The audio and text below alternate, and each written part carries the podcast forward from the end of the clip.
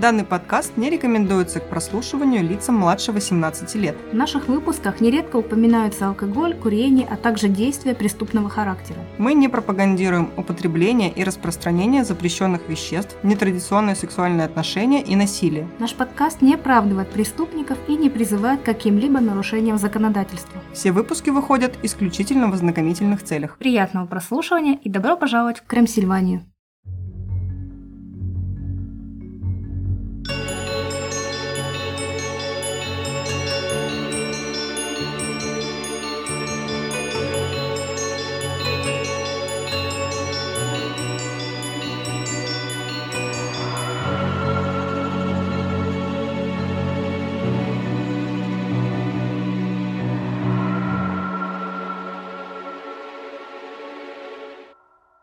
Привет, друзья! С вами Оля. И Юля. А это подкаст «Крым Сильвания», где мы рассказываем истории настоящих и вымышленных преступлений, а легенды сплетаются с реальностью. Гендальф как-то сказал юному хоббиту. «Мой дорогой Фродо, хоббиты действительно удивительные существа. Ты можешь узнать о них практически все за месяц, но через сто лет они все же удивят тебя. Но сегодняшний наш выпуск посвящен, конечно, не хоббитам. А жаль. Мы расскажем вам три истории о реальных людях, удивительных, смелых, жаждущих приключений и новых открытий. Все наши герои стали жертвами этой жажды, а в некоторых случаях еще и собственной самонадеянности, чужой халатности или ужасающей случайности. Находясь в диких условиях, одни из них смогли выжить, другие же оказались обречены. Чтобы не потерять нас в дебрях разнообразных подкастов и получать уведомления о выходе новых выпусков, предлагаем вам подписаться на любой удобной для прослушивания площадки а еще вступить в группу ВКонтакте или в канал в Телеграм. Проверяйте внимательно ваши походные рюкзаки. Мы отправляемся в опасное приключение.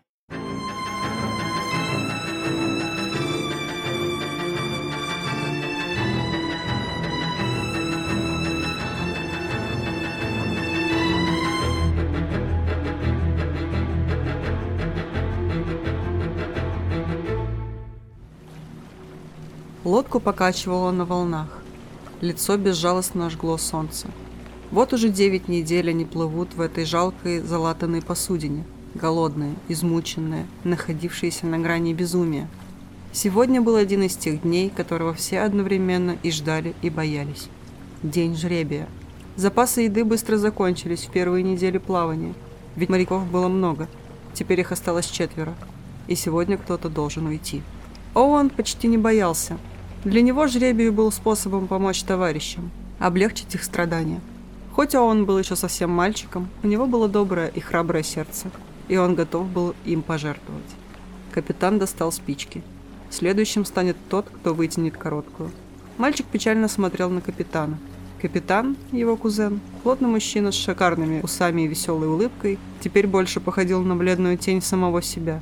Он был сильно изможден, его лицо больше походило на череп – о шикарных усах напоминала пара клочков над верхней губой, а от улыбки не осталось и следа. Никто не мог улыбаться в этой лодке после того, что они сделали со своими товарищами. Моряки стали по очереди тянуть спички. Длинная, снова длинная. Настал черед Оуэна. Он схватил кончик спички, потянул, помедлив, раскрыл ладонь и, как будто заранее зная итог, посмотрел на капитана. В глазах его брата стоял ужас. Оуэн все понял. Следующим будет он. В 2003 году на большие экраны вышел фильм «Открытое море» о паре, которая хотела отдохнуть и заняться дайвингом, но в итоге оказалась брошена на произвол судьбы посреди моря. Картина основана на трагедии, произошедшей с Томом и Элин Лонерган, и посвящена их последнему погружению. Прошло уже 25 лет с тех пор, как Том и его жена Элин пропали в кишащих акулами водах. Тому было 33 года, а Элин 28 лет, когда они пропали. К сожалению, никто так и не выяснил, что случилось с любящей парой, когда они нырнули в Кровавое море, чтобы насладиться погружением. История Тома и Элин Лонардон по сей день остается загадкой. Мы вас заранее предупреждаем, что на все эти истории, которые мы сегодня вам расскажем, сняты фильмы, написаны книги, поэтому если вы боитесь спойлеров, вы можете посмотреть сначала фильмы, прочитать книжки и потом уже слушать. Возвращаясь к Тому и Эйлин. Они познакомились в университете штата Луизиана, Эйлин была аквалангисткой, и вскоре Том тоже заинтересовался дайвингом. Когда произошла трагедия, влюбленные находились в Австралии. Они только что покинули Фиджи, где служили в корпусе мира, и решили сделать остановку в австралийском штате Квинсленд, прежде чем отправиться домой. Они покинули порт Дуглас на лодке 25 января 1998 года, направляясь к рифу Святого Криспина, расположенному вдоль Большого барьерного рифа. Пара хотела получить возможность погрузиться в самой большой в мире системе коралловых рифов. Они были частью группы из 26 дайверов, которые отправились в это приключение с помощью Outer Edge, компании по дайвингу, принадлежавшей Джеффри Джеку Нерну. Джеффри был шкипером и вел лодку, когда она отправилась из порта, расположенного в 25 милях от побережья Квинсленда. Прибыв к месту назначения, пассажиры начали надевать снаряжение для дайвинга и прыгать в море. Том и Элин были среди дайверов, наслаждавшихся этим подводным приключением. Наконец, их большая мечта сбылась. К сожалению, экспедиция прошла для молодой пары не так, как планировалось. Когда их видели в последний раз, они находились на глубине 12 метров под водой. Считается, что Том и Элин Лонерган потерялись во время погружения. Предполагается, что пара показалась на поверхности, когда лодка уже уплыла без них. Как позже утверждали организаторы поездки, всему виной был человеческий фактор. Дескать, после третьего погружения во время пересчета другую семейную пару посчитали дважды. Как в один дома прямо. Хотя позже нашелся свидетель, который утверждал, что никакого пересчета вовсе не было. Поскольку Том и Элин находились прямо посреди океана, они оказались в особенно опасной ситуации. Воды, в которых они плавали, известны тем, что в них водятся тигровые акулы, которые, как считается, чаще всего нападают на людей. На следующий день после инцидента Джек Нерн, тот самый шкипер, который не умел считать до 26, увидел на дне зоны погружения грузы для дайвинга. Но, видимо, никаких мыслей по этому поводу в его голову не закралось, потому что он ничего в этот день не предпринял. К тому времени никто даже не подозревал о пропаже пары. И только через два дня команда лодки случайно обнаружила на борту сумку, которая, судя по лежащим в ней документам, принадлежала Лонерганам. Команда обратилась в полицию, которая, в свою очередь, пришла в отель, где они были зарегистрированы. Номер был пуст. На поиски были брошены огромные силы, но пару так и не нашли. В течение двух недель спасательная команда обнаружила некоторые части снаряжения Лонерганов, включая компенсатор плавучести Тома, один ласт, капюшон от гидрокостюма Эйлин, а позже разорванный гидрокостюм, по размеру также похожий на костюм Эйлин. Последним 13 февраля был найден баллон для дайвинга. 14 февраля 1998 года поиски были прекращены. По поводу того, что почему они думали, что это именно костюм Эйлин, там на капюшоне, получается, который нашли от гидрокостюма, были то ли вышитые инициалы, то ли как-то они подписаны были. Ну, то есть это был точно костюм, принадлежащий ей. Для общения дайверов под водой используется специальная доска. Спустя 6 месяцев в 100 милях к северу от рифа рыбаки нашли такую дайверскую дощечку, предположительно принадлежавшую Тому. На ней была надпись «Понедельник, 26 января, 1998, 8.00. Всем, кто может нам помочь. Мы были оставлены у рифа Эйдженкурт 25 января 1998 года 15.00. Пожалуйста, спасите нас, пришлите нам помощь, прежде чем мы умрем. Помогите. Тела Тома и Эйлин Лонерган так и не были найдены. Начали распространяться теории о том, что могло с ними произойти. Некоторые считали, что виновата компания, которая доставила их в зону погружения. Блин, а кто еще? Чуваков не посчитали, бросили и уехали без них. Кто еще может быть виноват в Я этом? не Не, знаю понимаю. Джеффри. Как так можно было? Другие считали, что что-то под водой могло оказаться на их пути и привести к их гибели. По мнению третьих, речь шла об убийстве-самоубийстве. Информация, найденная в их дневниках, сделала эти теории еще более безумными. Оказалось, что Том страдал от депрессии. Эйлин была обеспокоена желанием Тома умереть, которое он высказал за две недели до их исчезновения. Он сказал, что хочет быстрой и мирной смерти. Несмотря на то, что Эйлин в своих записях явно не подтвердила, что Том склонен к самоубийству, она написала, что это желание может привести его к исполнению, и что она может оказаться втянутой в это. Однако их родители яростно защищали своих детей от подобных обвинений. Они настаивали на том, что цитаты записей из дневников были вырваны из контекста. Ой, как легко вообще. Ой, ну у них была депрессия, поэтому они просто сами взяли и умерли там. Поплыли посмотреть на рифы и такие, посмотрели, ладно, хорош. Но они еще, кроме того, писали, что хотят быстрой и мирной смерти. Мне кажется, утопление или быть съеденным акулами это не очень быстро и не очень мирно, долго и мучительно. Глупые какие-то люди, осуждаю. Некоторые считают, что пара инсценировала свою смерть, и несколько человек заявляли, что видели этих двоих после их исчезновения. Ох уж эти несколько человек, которые каждый раз заявляют какие-то глупости. Многие люди считали, что Том и Элин Лонерган были просто обезвожены, дезориентированы и, скорее всего, утонули. Также существует предположение, что их съели акулы. Но вещи, которые были найдены спасателями, не имели повреждений, которые бы говорили в пользу этой теории, даже разорванный женский гидрокостюм. Было установлено, что повреждения на нем появились из-за кораллов, а не вследствие того, что его хозяйка столкнулась с акулой. Также на вещах не было крови, что серьезно подрывает теорию о том, что на супругов напали акулы и съели их. После исчезновения Тома и Алин Лонерган на Нерна, который отвечал за лодку, доставившую их к месту погружения, подали в суд. Ноэль Нунан, коронер, обвинил Нерна в непредумышленном убийстве, потому что он должен был бдительно следить за безопасностью пассажиров. Нунан также считал, что Нерн был ответственен за несоблюдение мер безопасности. Он считал, что Нерн допустил много серьезных ошибок, которые убедили бы присяжных в его виновности в непредумышленном убийстве. В конце концов, суд постановил, что Нерн не виновен в предъявленных ему обвинениях, хотя компания в итоге была оштрафована за халатность. Из-за этого дела компания Джеффри прекратила свою деятельность. После исчезновения Тома и Эйлин Лонерган некоторые законы были изменены, чтобы преодолеть кризис доверия в индустрии дайвинга Северного Квинсленда, вызванный этим инцидентом. Правительство хотело обеспечить большую безопасность таких поездок. Например, было введено обязательное подтверждение подсчета голов, а также другие меры идентификации. Я вот не знаю. И также понятно, что пересчитывая людей, которых ты везешь в открытое море. Разве это не логично? Меня вот бесит, что какие-то вот дополнительные меры, дополнительные законы для безопасности и улучшения каких-то процессов принимаются только после того, как рак на горе свистнет. То есть, когда кто-то пострадает, умрет или еще что-нибудь случится такое из ряда вон выходящее. А можно же было это просто предотвратить, ответственно относясь к своей работе. Ну, не. Ну, не, не, не, не, не, не, не. Это что же, это следить до того, как оштрафовали, что ли? Нет, это считать, что ли, всех людей, которые ты выкинул в открытое море к акулам. Не-не-не-не-не. Короче, история ужасная. Кстати, к чему ты склоняешься? Сбежали они или что?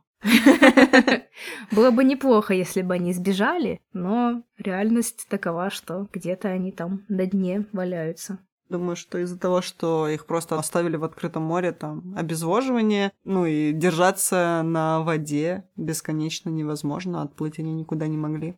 Единственное мне интересно, ну хорошо, разорванный гидрокостюм, она, к примеру, перестала бороться, уплыла вниз там к кораллам. Костюм порвался, ну что ж, он так порвался, что прям слетел с нее. Куда делось тело из костюма? Непонятно. Возможно, она как-то, ну, он порвался, и, может, он как-то мешал ей плыть, и она решила из него выбраться. Ну, может быть, да. Но без костюма она же еще быстрее пойдет топориком к дну, мне кажется. Он же все-таки как-то защищал. В любом случае, мне кажется, что это одна из самых ужасных смертей утопления. Мне еще кажется, что это одна из самых ужасных э, смертей, когда ты ждешь, что тебе могут помочь, потому что, ну, ты же приплыл сюда с огромным количеством людей, 26 человек, плюс команда, под тридцатку людей, и никто про них не вспомнил, не подумал, и, скорее всего, они все это время держались и надеялись на то, что за ними вернутся. А за ними никто не вернулся. Ужас. Да, надеюсь, вы подготовили платочки для слез, потому что следующая история тоже душераздирающая. В 2017 году вышел фильм «Джунгли», основанный на путешествии Йоси Гинзберга в тропические леса Амазонки. В роли Гинзберга, который выжил, снялся Дэниел Рэдклифф. Фильм основан на книге Йоси 2006 года «Затерянные в джунглях. Душераздирающая правдивая история приключений и выживания». Подойдет ли она нам на полочку? Конечно. Это одна из наших трофейных книг будет. Подлинная история, лежащая в основе фильма, повествует о том, как двое мужчин пережили ужасные испытания, а двое других навсегда потерялись в тропических лесах Боливии. Я, кстати, передумала, извини, потому что я вспомнила, что я же прочитала книгу Йоси, и она отвратительна. Но я потом об этом расскажу. Нет, я сейчас об этом расскажу. Короче, книга ужасная. Понятно, Йоси пережил нестандартную ужасную ситуацию, и он не писатель. Но у меня есть куча претензий даже не к нему, а к редакторам, к людям, которые издавали его книгу, к людям, которые переводили и подготавливали ее для издания. Это просто кошмар. Этот текст читать, ну, очень, очень неудобно и неприятно. Во-первых, там очень такие короткие и простецкие предложения. Ну хорошо, возможно, они сохранили стиль повествования Йоси, но неужели вы не могли с ним пообщаться и сказать, что, ну, как бы немного, чуть более художественно как-то стиль будем выдерживать? Ты читаешь, мы шли через джунгли, у нас не было еды, мы были очень голодные, очень хотелось есть.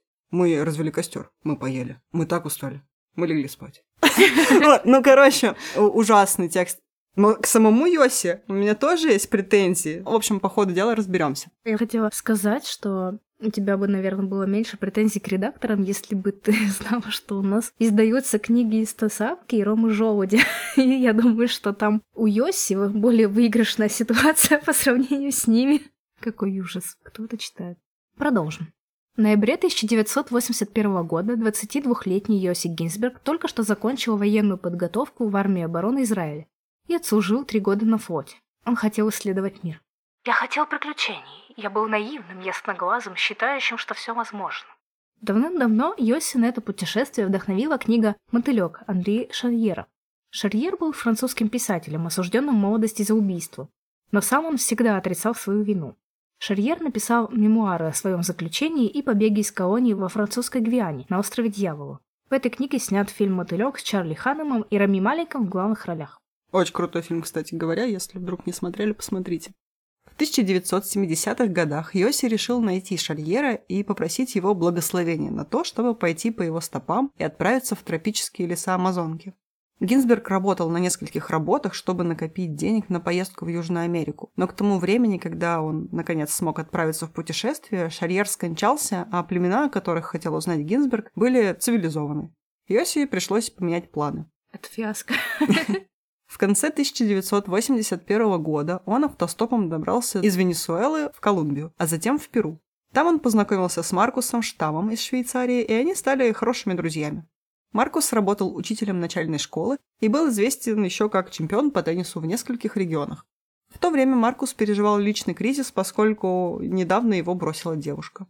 Причем он очень долгое время, там, то ли со школьных, то ли со студенческих времен встречался с этой девушкой, и она ему такая говорит, ну вот перед тем, как мы с тобой должны пожениться, езжай в Южную Америку, отдохни, повидай мир. Он уехал, она такая, адиос. Как она это провернула? Ловко. Йоси и Маркус вместе отправились в Ла-Пас, столицу Боливии. Там они встретили Карла Руприхтера, австрийца, который утверждал, что он геолог. Я утверждаю, что я геолог, мне кажется, это было так. Это было практически так. В общем, Йосиф в своей книге пишет. Я вышел в гостиничный холл, и там просто к нему подошел человек и такой говорит, ты знакомый Маркуса? Он говорит, да, я знакомый Маркуса. А я Карл. Вот у меня есть фотки, как я хожу в экспедиции на Амазонку. Давай дружить, типа, я вас отвезу в Амазонку. Хотите? И я еще такой, Ого, вот это удача! Гид сам меня нашел. И вот он рассказывает, как к нему просто пошел как-то левый человек, показал фотки. И типа, я вот геолог, у меня там своя фирма, экспедиции, все дела. И он такой, классная встреча! Всегда такой ждал. Так и бесплатный гид, поехали. Кстати, еще хотела рассказать про Йоси, поскольку у меня к нему претензии изначально были. Немного расскажу о том, какой он человек. По его собственным словам, все из его книги взято. Значит, когда он познакомился с Маркусом, они там затусили с несколькими ребятами и девчонками. И вот он, значит, рассказывает, что он с одной девушкой, Шуры-Муры, сидела, ну как, ничего серьезного, ну такой легкий романчик. Они с ней решили пойти там не лес, а какая-то полянка, где росли какие-то кактусы, из которых можно было сделать местный котик, который можно было употребить и увидеть Вселенную. Они с этой девицей пошли, сделали все это и, собственно, переспали под вот этими прекрасными звездами. Я думала, ты скажешь, под прекрасными веществами. Ну, одно, другому не помешало, видим. Да. И на следующий день они разъехались, и он такой пишет. Ой, ну вот в следующий раз, когда мы увиделись, я почувствовал, что она мне уже совсем не интересна, и вообще я почувствовал к ней какое-то там отвращение. Я к ней, в принципе, относился хорошо, но никаких отношений больше с ней иметь не хотел. Ну, как бы, он же уже получил все, что ему надо. И вот он прям прямым текстом пишет всякие разные такого рода вещи по ходу книги, которые вызывают к нему, если не какие-то конкретные вопросы, но вот чувство такого немного отвращения к его жизненной позиции и тому, как он себя ведет с людьми, общается с людьми. Ну, не знаю, может быть, он преисполнился к моменту написания книги и просто хотел вот показать, какой он был тогда и какой он стал Возможно. после. Возможно, его просто ничего по жизни не смущает. Мог бы и приукрасить, если бы на то пошло. Может, это он уже приукрасил. А,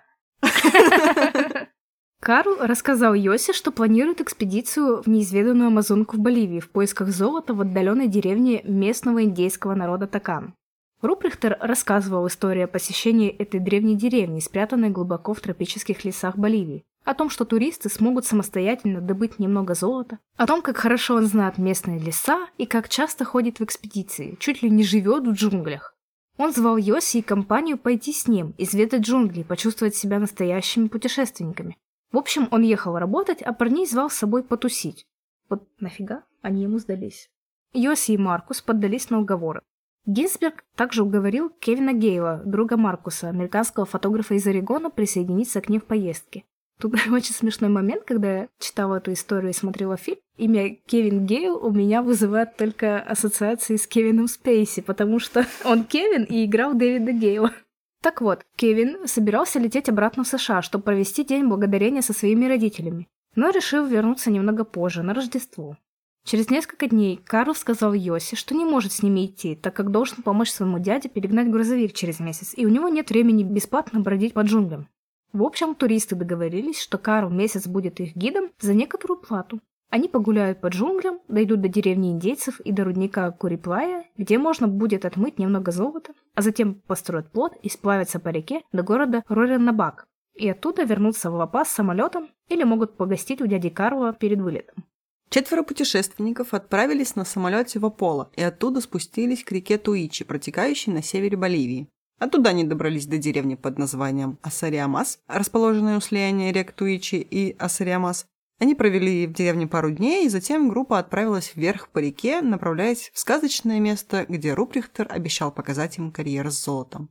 Собрав рюкзаки кое-какие припасы, четверо мужчин отправились вглубь боливийских джунглей. Они направились прочь от цивилизации вслед за Карлом Руприхтером. Повсюду вокруг них была животная жизнь, птицы, обезьяны, пауки, змеи, насекомые. Карл рассказал им, что они не будут носить с собой никакой еды, кроме риса, бобов и соли, а чтобы выжить, они будут убивать диких животных в джунглях. Еще минутка возмущения по поводу этих ребят. Пока они шли в эту деревню, откуда они потом отправились в свое путешествие по джунглям, они заходили на разные ранчо. И на одном из этих ранчо они выкупили собаку. Она была такая худая, голодная, хозяин сам хотел от нее, в принципе, избавиться, и Карл говорил, что «ну вот я ее спасаю». И он тащил эту собаку за собой все это время. Она там упиралась, не хотела идти, ее тащили за собой, кричали, ничего особо с ней не делали. И когда они пришли в эту деревню, Собака отказалась с ними выходить в джунгли. Она просто уперлась там, легла, и они ее бросили где-то вот. Ну, они отошли на какое-то расстояние, бросили ее в джунглях в итоге, потому что она упиралась, не хотела идти. Получается, оставили ее одну в джунглях. Кстати, собака потом вернулась обратно в деревню, у нее все было в порядке. Когда собака оказалась умнее, чем четверо мужиков. Это да. Но вот их отношение к животным, оно не только на этой собаке вот, отражается, какое оно было не очень. Они там шли по этим джунглям и просто убивали животных, ну, не то чтобы, ну, я не знаю, ради удовольствия или ради чего. Был момент, когда Йоси описывает, как они шли и увидели на дереве ленивца маленького какого-то. Ну, типа, не взрослого, они же здоровые достаточно бывают, а, ну, небольшой ленивец был. И они просто его убили. Зарубили его мачете. И причем вот Маркус, он был против, потому что ему было всех жалко, всех этих животных. Он не хотел брать собаку, потому что, ну, куда они ее потащат. И я читала об этом и думаю, Йоси, ты и ты так просто об этом пишешь, как будто все в порядке. В общем, сами делайте выводы о том, что это за человек. Они шли несколько дней, и у них начали заканчиваться продукты, которых было и так немного, ведь Йоси, Маркус и Кевин рассчитывали добраться до места назначения достаточно быстро. В итоге, не имея запасов, им пришлось питаться обезьянами. Штамм отказался их есть, что привело к неизбежной физической слабости. У него появилась траншейная стопа. Траншейная стопа – это такой вид обморожения, когда ты все время находишься в какой-то влажной среде, и хоть это и обморожение, но все равно температура может быть выше нуля. То есть в тропиках, например, где все время влажно, она может как раз-таки вот и проявляться, потому что вечером там становится прохладно, а ноги у тебя все время мокрые, там в этих носках, в ботинках. Появляется сыпь, все чешется, разъедает, и все очень болит. И, в общем, у бедного штамма вот так болели ноги, ему было очень сложно идти. У бедного штамма был какой-то штамм. В общем, у него не только была эта траншейная стопа, а еще и грибковая инфекция, поэтому он не мог идти ногу с остальными. Несмотря на то, что путь должен был занять 3-4 дня, они шли уже неделю. Маркус жаловался, что испытывает сильные боли, но остальные его не особенно слушали и были недовольны постоянным нытьем. И реально Йоси этот пишет. Вот, он все время ходил и жаловался, и ныл, и он нам так надоел, и что он все время ноет. И мне так удивительно было читать эту книгу, потому что он описывает отношения в их группе, как будто он 16-летняя школьница. Типа, ой, ты с этим дружи, а с этим не дружи, а почему ты с ним стал дружить больше, чем со мной? И у них вот постоянно эти разговоры присутствовали. Ой, вот Маркус был таким нытиком, и я не хотел с ним больше общаться, и я больше стал дружить с Кевином. А Маркус нас ревновал, ведь это был сначала его лучший друг, а теперь мы стали с ним лучше общаться. И вот на протяжении всей книги у него вот такие вот... Страдания. Именно. И я читаю, думаю, да ты взрослый мужик или что вообще происходит? Почему я как будто дневник школьницы читаю? Капец. Мне так было жалко Маркуса вот с этими ногами. Боже, бедный чувак, ему и так было больно, а тут остальные еще к нему относятся, блин, просто вот... Йоси рассказывал. Мы были постоянно голодны, мы шли долгими днями, есть было нечего. Мы стреляли в обезьян и ели их. Я бы все положил в рот. Если бы мне предложили человеческую плоть, я бы не отказался. Когда ты настолько голоден, ничто не вызывает отвращения. В итоге все-таки мужчины решили отказаться от путешествия и вернуться в Асариамас, так как Маркус убеждал всех, что не может идти дальше. Они направились обратно к реке Туичи. Кевин и Йоси были очень расстроены из-за того, что их мечта была разрушена и винили в своих проблемах нежелание Маркуса есть диких зверей и его больные ноги. Когда они вернулись в деревню, Карл рассказал им о своем новом плане – сплавиться по реке Туич до небольшого золотого карьера Куриплая, расположенного на дне реки, а оттуда вниз по реке до города Роринабаке и затем вернуться в Лапас. С помощью жителей деревни они построили плот, спустились вниз по реке и прибыли к месту слияния рек Туичи и Пурама. Там Карл Руприхтер рассказал им о порогах каньоне Сан-Педро, через которые невозможно пройти, и отказался продолжать путь по воде. Он объяснил, что единственная возможность пройти каньон – это доплыть до водопада перед началом каньона, разобрать плот, спустить бревна вниз по течению, а самим пройти пешком, а потом собрать плот снова в конце каньона, в паре дней пути до карьера Куриплая. Но дойти до каньона по оставшемуся участку реки смогли бы только опытные рафтеры, а его спутники такими не являлись. Он такой, вот вам отличный план, он сработает, если нас будет четверо, но я с вами никуда не пойду. Именно так.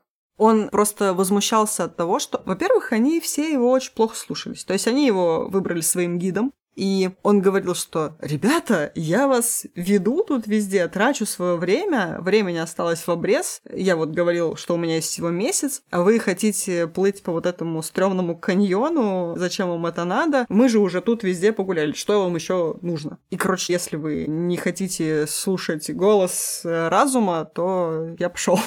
И он пошел. А они не стали слушать голос разума, если что. Вы в жопу, а я домой. Картман был прав. Кевин Гейл и Йоси Гинзберг решили продолжить сплав вниз по реке до Руринабаки, а Карл Руприхтер и Маркус Штам планировали пройти вверх по реке Ипурама до одноименной деревни недалеко от истока реки и оттуда вернуться в Аполло.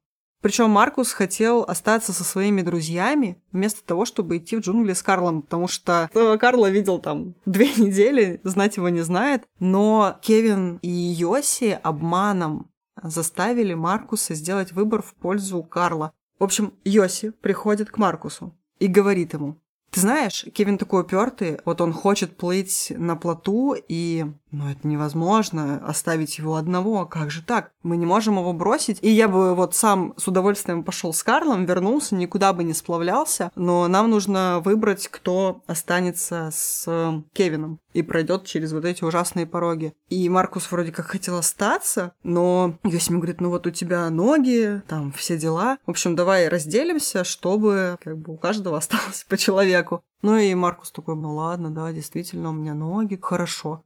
Типа они заставили его самостоятельно сделать выбор, но по факту они договорились с Кевином, что они так избавятся от ноющего Маркуса. Да, вот в фильме хорошо, мне кажется, эта сцена показана, Мгм. и я после нее думаю, ну ты Йоси, говноед. Карл еще раз предупредил путешественников, что если они хотят жить, то должны идти пешком весь оставшийся до водопада участок реки и вести плот по воде. Но Кевин был непреклонен. Они должны действовать по плану. До Сан-Педро они поплывут. Иначе зачем вообще весь этот поход? Йоси хотел было пойти с Карлом и Маркусом, но Кевин его переубедил. Он сказал, что такое приключение бывает только раз в жизни, и Йоси решил присоединиться к нему на плоту. Маркус был очень расстроен тем, что его оставили с Карлом. Разделиться в джунглях было безумным решением. Вот мне кажется, когда тебе кто-то говорит, что это офигительное приключение, вот оно закончится вот... Как бы слово-то подобрать? Отцом. Да, кря-кряцом оно закончится, обязательно.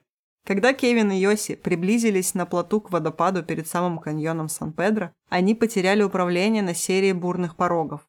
Река была узкой и быстротечной, плот налетел на большой камень, и оба мужчины были выброшены в воду. Кевин благополучно добрался до берега, он был очень спортивным таким человеком, подкачанным, и он э, поплыл к берегу и добрался до него. И он- Конечно, он... был подкачанным и спортивным, ведь ему надо было таскать столько фотоаппаратов, техники, аппаратура. объективов. Я его понимаю. Да, он был просто не только фотографом, но и реально путешественником, который много где катался, и вот он поддерживал форму. И он, получается, доплыл до берега, крикнул Йоси, который все еще держался за плот. «Кинь мне мачете! Кинь мне еще что-то!» Тот ему все кинул. Кинь мне дикпик. Докпик. И Йоси ему все это скинул, что смог с плота, и потом плот сорвался с камня и вместе с Йоси уехал в каньон. Кевин такой, пока. Он, конечно, не так пока, а он нет, куда ты, Йоси. Вот. И, кстати, Кевин норм чел. Ну, об этом попозже тоже расскажем. В общем, Йоси поплыл вниз по реке и смог преодолеть водопад, не умерев, не захлебнувшись. С ним было все относительно в порядке. Он боролся изо всех сил и держался на плаву, пока вода не успокоилась, когда он уже прошел водопад. Он смог выплыть на берег и тогда понял, что он остался совсем один, голодный, измученный, испуганный. К счастью, он нашел рюкзак с необходимыми вещами, которые впоследствии сыграли решающую роль в сохранении его жизни в джунглях. Например, там были рис и бобы, немного овощей и специй, фонарики, спички, зажигалка, карта, москитная сетка, спрей от насекомых, красная пончо, леска, крючки, книга и фотоаппарат Кевина, чашка, пара консервных банок, Квартира в Москве. аптечка с медикаментами, часть из которых была не подписана, но там точно были амфетамины и антидот от змеиного яда. Короче, у него был полный набор выживальщика, если уж на то пошло. Следующие несколько недель Йоси провел в одиночестве в джунглях. Он находил в лесу ягоды и фрукты, добывал яйца из гнезд и даже пытался убивать обезьян. Он постоянно был напряжен и ожидал нападения. Он мог быть укушен ядовитой змеей или термитами. Йоси рассказывал. Ночи, без сомнения, были самым ужасным временем. Когда спускается тьма, нет никакого света, она поглощает звезды и луну, и темнота становится плотной, как бархат. Ночью проявляются все звуки, крики, рев, лай, призывы. И все вокруг движется. Это было просто ошеломляюще, и у меня не было ни огня, ни оружия, чтобы защитить себя. Если бы не моя способность мечтать, я бы сошел с ума во время этих ужасных ночей.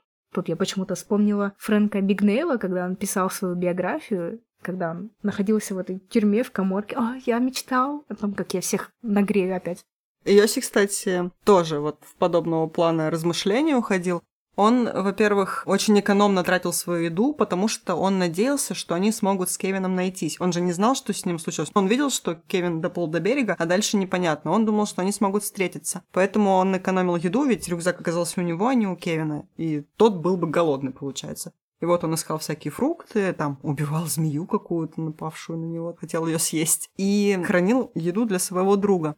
В какой-то момент он понял, что, наверное, с Кевином, возможно, что-то произошло, или он спас... Ну, в общем, он подумал, что они уже, наверное, не встретятся. И вот он представлял себе, как он выжил, вышел к этой деревне, его там спасли, и он полетит к родителям Кевина и будет рассказывать о том, как вот они вместе с другом путешествовали, какой Кевин был молодец, и как Йоси им гордится их дружбой, и вот как он расскажет им о смерти его сына. Я такая читаю, Чё? Такие вот мысли приходили ночью Йоси в голову. Как он расскажет родителям своего друга о его смерти. Какой он молодец. На шестую ночь, когда Йоси уже спал, его разбудил шорох, и он проснулся лицом к лицу с ягуаром. «Уходи», — молил я. «Убирайся, пошел вон, слышишь? Вон!» Я весь дрожал и начал орать на ягуара. «Убирайся, сукин ты сын, пошел прочь! Я тебя испепелю, прочь!» Йоси схватил баллончик со средством от комаров и зажигалку и использовал их как импровизированный огнемет. В каком-то фильме я видел, что спрей можно использовать в качестве огнемета.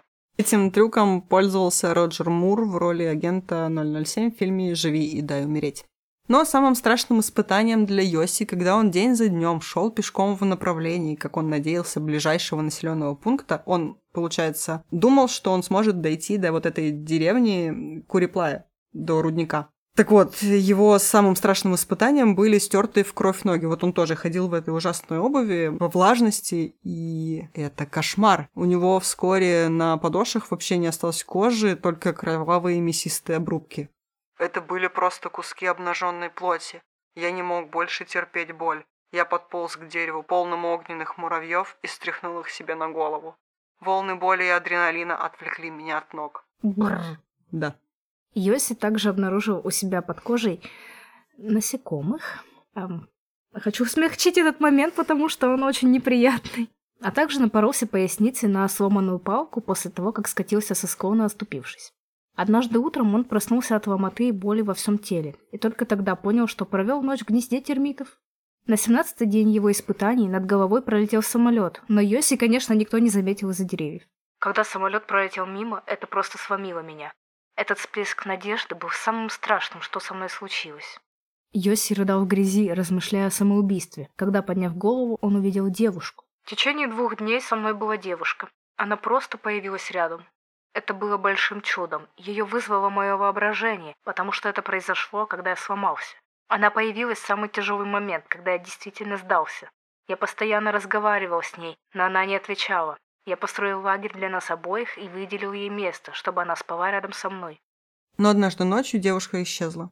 Я пытался обнять ее и понял, что рядом никого нет. Я испугался, ведь если ее там нет, значит я сошел с ума. Я подумал, что потерял рассудок. Мне было очень страшно. Я не знаю точно, как это объяснить. Может быть, мое подсознание извлекло ее? Йоси считает, что эта девушка спасла ему жизнь, потому что он был ей нужен. Это что-то очень глубокое в человеческой природе. Мы сделаем больше, чтобы спасти чужую жизнь, чем свою собственную. Я больше не мог помочь себе. Я чувствовал, что все кончено, но в тот момент, когда она оказалась рядом, на мне вдруг появилась ответственность. Ну, кстати, да, работа подсознания, наверное, логично.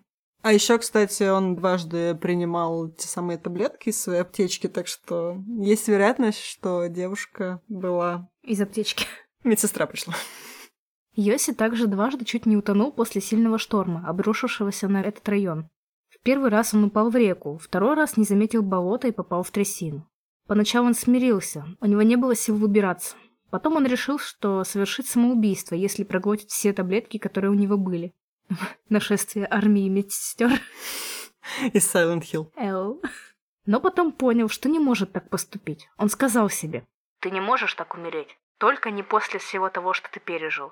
Если бы ты умер в первый день после крушения, еще куда ни шло. Но теперь, после всех этих страданий, это просто нечестно вот так сдаваться. И спустя какое-то время, полчаса или больше, он сам не мог толком определить, он постепенно выбрался. Йоси был спасен на двадцатый день с момента крушения плота, спустя почти три недели, когда он едва держался за жизнь. Блуждая по джунглям, он набрел на Куриплаю. Он до этого уже доходил до этой деревни, и он до нее дошел, а она оказалась пуста. Там не было людей, не было лодок, и стояло четыре хижины, в которых тоже там особо ничего не было, там какие-то старые кровати. И, в общем, надежда на то, что туда кто-то придет, не оставалась. Он там переночевал и пошел дальше по джунглям. И вот он шел, шел, шел, и в какой-то момент э, так запутался в джунглях, что снова вышел на эту деревню, но он ее сначала не узнал, потому что из-за шторма три домика снесло, И он вышел к одному домику и такой, о, я нашел что-то новое. А потом оказалось, что он просто по кругу ходил и вернулся в то же место. Йоси зашел в эту единственную хижину и пролежал неподвижно много часов, пока не услышал странный звук, похожий на шум самолета. Прислушавшись, он понял, что это не самолет, а мотор лодки. А потом он различил голоса. Собрав последние силы, Йоси поднялся. Я рванул к берегу, не чувствуя боли. Меня переполняли радость и приятное волнение. «Эй, эй!» — хотел закричать я, но не мог произнести ни звука. Высокий кудрявый парень стоял рядом с каноэ. Он смотрел на меня, разинув рот и на мгновение застыв. Затем он крикнул. «Не двигайся, Йоси! Стой, где стоишь! Я иду!» Это был Кевин. А тут мы обе возмущаемся словосочетанием «приятное волнение». Да, просто чувак три недели жил в лесу, думал каждый день, что он умрет. Его мог сожрать ягуар, он мог в трясину провалиться. Он напоролся спиной на какую-то грязную ветку и вообще мог, наверное, умереть от заражения крови. Там у него черви жили под кожей. И он увидел своего друга, про которого он думал, что друг мертв, его сейчас спасут, его вывезут из этих джунглей. И я испытал приятное волнение. Я такая, знаете, хочу смягчить этот момент. У него с насекомыми, с кровью, Оля такая, ой, не можешь, черви под кожей. На! Я думаю, что так как он писал это все намного позже, чем это все было, он такой, ну, как бы это завернуть культурно, чтобы сказать, там, я охренел просто. Меня одолевало приятное волнение. И радость. И радость. И это действительно был Кевин, вместе с коренными жителями, которые организовали поисково-спасательную операцию под руководством Абеларда Тика Туделы. Они нашли Гинзберга через три дня поиска, через три недели после того, как его впервые объявили пропавшим без вести, и почти сразу после того, как поиски были прекращены. Три месяца после спасения Гинзберг провел в больнице, восстанавливаясь. Я тут хочу отметить, что меня очень выбесила сцена вот эта в фильме, как показано, когда Кевин на лодке вот с этим стика приплывает к берегу, и такой, он вроде из нее даже вышел, такой посмотрел вокруг, ой, Вей, тут никого нет, что ж, я сделал все, что мог, поехали обратно, они сели, уехали обратно. Вот, и, ну как, ты ищешь своего друга, и можно даже элементарно посмотреть по сторонам там. Там была буква Y выложена из бревен, ничего подозрительного нет. Там были на берегу следы жизнедеятельности какой-то оставленной. Вообще не подозрительно. Но зачем было так тупо показывать это в фильме? И Йоси там лежит за бревном в трех метрах от этого Кевина. А Кевин такой, ой, где Йоси? Я не знаю где. То есть он тупо даже шага не сделал по берегу, не пошел, ничего не проверил и просто взял и уехал. Ну, зачем так было это показывать? Ну, немножко в защиту скажу, потому что примерно так это и было. Ну, что, они тупые, что ли? Короче, они в этом месте уже искали. И они выехали вот в последний раз, и Тика говорит э, Кевину, что все, мои люди больше ну, не будут тебе помогать, уже столько времени прошло, мы ничего не нашли, в этой деревне мы были, и они отправились, значит, в это маленькое плавание поисковое, и они его уже закончили. Вот прямо они возвращались члены вот этой спасательной экспедиции, они были местными жителями, они отправились на охоту, хотели там оленя какого-то подстрелить. И, в общем, они с этим оленем возвращались, и Кевин такой говорит, ну, давайте вот тут на берегу еще последний разочек глянем, хоть мы здесь и были.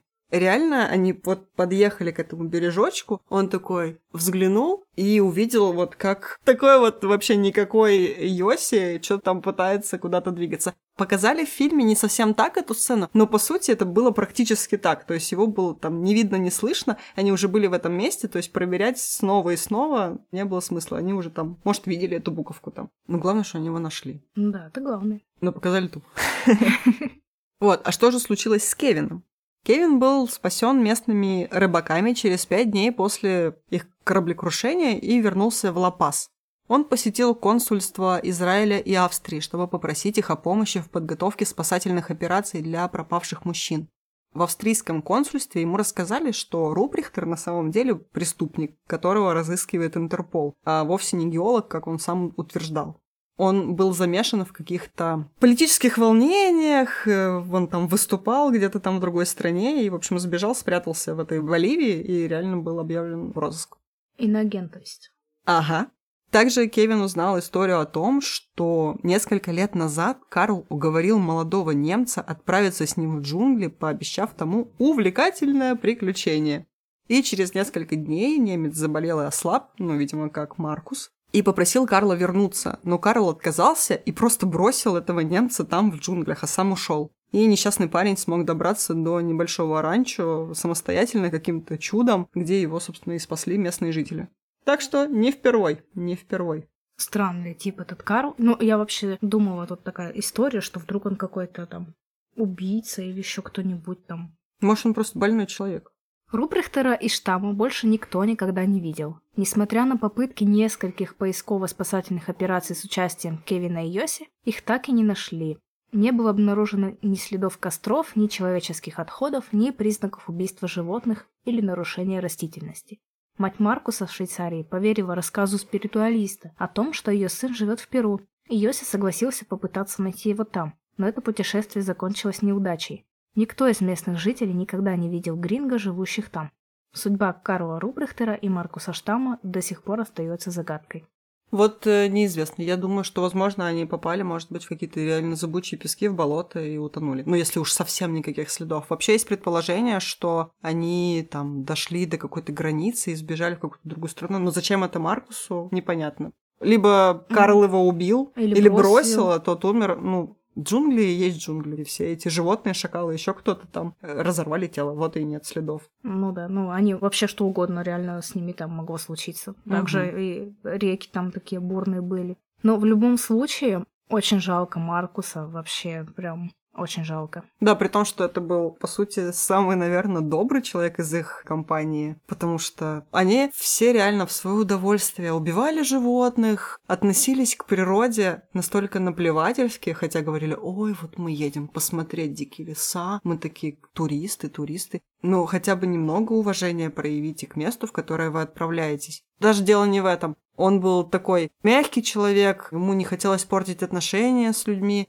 а остальные там его шпыняли по-всякому, вообще относились к нему не пойми как. И в итоге бросили его, и все, и он пропал. Ну да, с друзьями ему как-то не очень повезло. Угу. Но несмотря вот на вот такое говноядское отношение Йоси к тому же Маркусу, что у него были хорошие отношения с Кевином. То есть он все таки не совсем потерян как человек. Он оставлял там ему еду, он там воображал, как он расскажет, какой Кевин был замечательный. И Кевин пошел спасать Йоси и там до последнего его искал. Ну, Кевин вообще хороший парень, такое хорошее впечатление оставил, хоть они там и хейтили Маркуса, бедного, ни за что вообще, ни про что. Но в целом он, можно сказать, справился за счет того, что не бросил попытки спасти хоть кого-то. Да. Вот, и, кстати, Йоси стал мотивационным оратором. Ну, он не только этим занимается, но в том числе он рассказывает, как классно выживать в джунглях. По-моему, лучше его не слушать, ребят.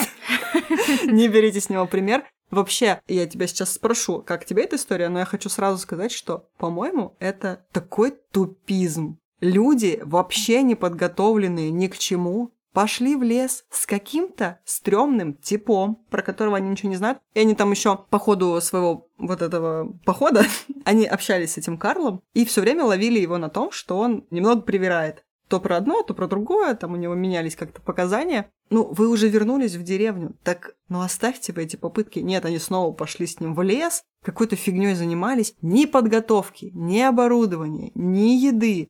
Походу, с картами у них тоже были проблемы, потому что вроде как Карл их ввел, но сориентироваться, например, сам Йоси не мог, хотя карта у него была. Понятно, что его там протащило по этому каньону, вот карта, ты же знаешь, где каньон. Но ты не можешь идти вдоль реки. Но он не мог идти вдоль реки, там была сложная именно местность. И я не знаю, как можно идти в джунгли Амазонки вот так. Эй, приключения! Вот так и можно. Я советую вам так не делать. Мне на самом деле вообще очень сложно понять этих людей, потому что я человек максимально далекий вот от таких авантюр. А ведь я зову тебя погулять в парк. Погулять в парк — это не в Амазонку, знаете ли, Почти. сходить. То есть для меня даже выехать куда-то с палатками — это too much вообще. Нет, никаких палаток, пожалуйста. Гостишка, тепло, комфортно. Никаких комаров, никаких спать на травке — это вообще ни разу не для меня. Я знаю много знакомых, которые там частенько занимаются каким-то таким экстримом, ходят в горы, там сплавляются на байдарках. Я смотрю на них как людей из других вселенных. Как бы это прикольно, то есть я их не осуждаю ни в коем случае, но для меня они как э, какие-то инопланетяне, которые «Эхе-хей, откуда у вас столько энергии и задора? Вам что, мало стресса в повседневной жизни? Почему вы хотите сесть на байдарку и сплавиться вниз по бурной реке? Там холодно, мокро и комары. Прям в байдарке. Ну вот, и поэтому для меня вот эти путешествия в джунглях, вот с этими вот спать там под открытым небом, там еще же куча вот этих змей, насекомых, бррр, вообще, ну, нет. Даже смотреть это, знаете, некомфортно. Даже у себя на диванчике теплым и удобном. Так что, да, я максимально от этого далека. Но люди, которые любят э, такой активный вид э, отдыха, активно путешествуют куда-то с рюкзаками, им, наверное, более понятно вот это. Все-таки это какой-то азарт приключений, неизведанные места. Это классно, интересно и здорово. Но надо готовиться к этому более тщательно в любом случае. Надеюсь, что вы так и делаете, а не как Йоси. Ладно, мы переходим к следующей истории, пока вы под впечатлением от этой. Наверное, почти каждый из нас хотя бы краем уха слышал о Моби Дике. В 1851 году писатель Герман Мелвилл опубликовал свой новый роман «Моби Дик» или «Белый кит», основанный на реальной истории, произошедшей с американским китобойным судном «Эссекс», которое было затоплено огромным кашалотом. Вдохновителем Германа стал первый помощник капитана Эссекса Оуэн Чейз. Писатель встретил его сына в 1840 году и от него получил копию книги, написанной Чейзом а в 2001 году вышла книга Натаниэла Филбрика «В сердце моря. Трагедия китобойного судна «Эссекс», повествующая о жутких событиях 1820 года, основанная на записях самого младшего члена экипажа Томаса Никерсона. На ее основе был снят фильм «В сердце моря» с Крисом Хемсвортом и Томом Холландом. Итак, начнем. Я, кстати, прочитала это все и хочу сказать, что Моби Дик провалился, когда его выпустили, и я понимаю, почему. Ужасно скучно. Если вам хочется узнать именно про реальную трагедию этого китобойного судна, лучше почитать Филбрика, потому что у него такая документалистика получилась. Прям вот э, история о том, как все происходило, со всякими отсылками, подробностями к разным источникам, в том числе, кроме Томаса Никерсона, как раз-таки на книгу Оуэна Чейза, которую он написал. Она не очень большая, но там такой сухой отчет. И еще дополнительно всякие разные интересные штуки про в целом китобоев, про другие судна, которые попадали в кораблекрушение, и как люди выживали. Вообще очень много всего. Это реально огромная историческая справка. Очень крутая. Как мы любим. Как мы любим. Очень интересно. И написано таким хорошим прям языком, не скучно. Вот. А вот теперь и так начнем. Неприятности для Эссекса начались 14 августа 1819 года. Всего через два дня после того, как он вышел из Нантакета в китобойное плавание, которое должно было продлиться два с половиной года. Корабль длиной 87 футов, это 26,5 метров, попал в шквал, который едва не потопил судно, а также унес в море два вельбота и еще один разбил, оставив морякам всего две рабочих лодки, когда как для промысла необходимо было минимум три. Несмотря на то, что разбитый вельбот можно было починить, запасных лодок на корабле не осталось, и взять их было неоткуда. Но впоследствии им все-таки удалось раздобыть еще один вельбот, когда они встретили потерпевший крушение у острова Маю китобойный корабль, с которого они выкупили одну лодку. И хотя верным решением было повернуть назад в Нантакет, капитан Поллард продолжил плавание и через пять недель добрался до мыса Горм, где от них сбежал один из членов экипажа. Вот, кстати, на секундочку. Побеги с кораблей это было вообще в порядке вещей, потому что люди уставали, там было все не очень легко. То есть разделать кита, которого ты поймал, это такая ужасная, вонючая, тяжелая работа. Наверное, не все выдерживали.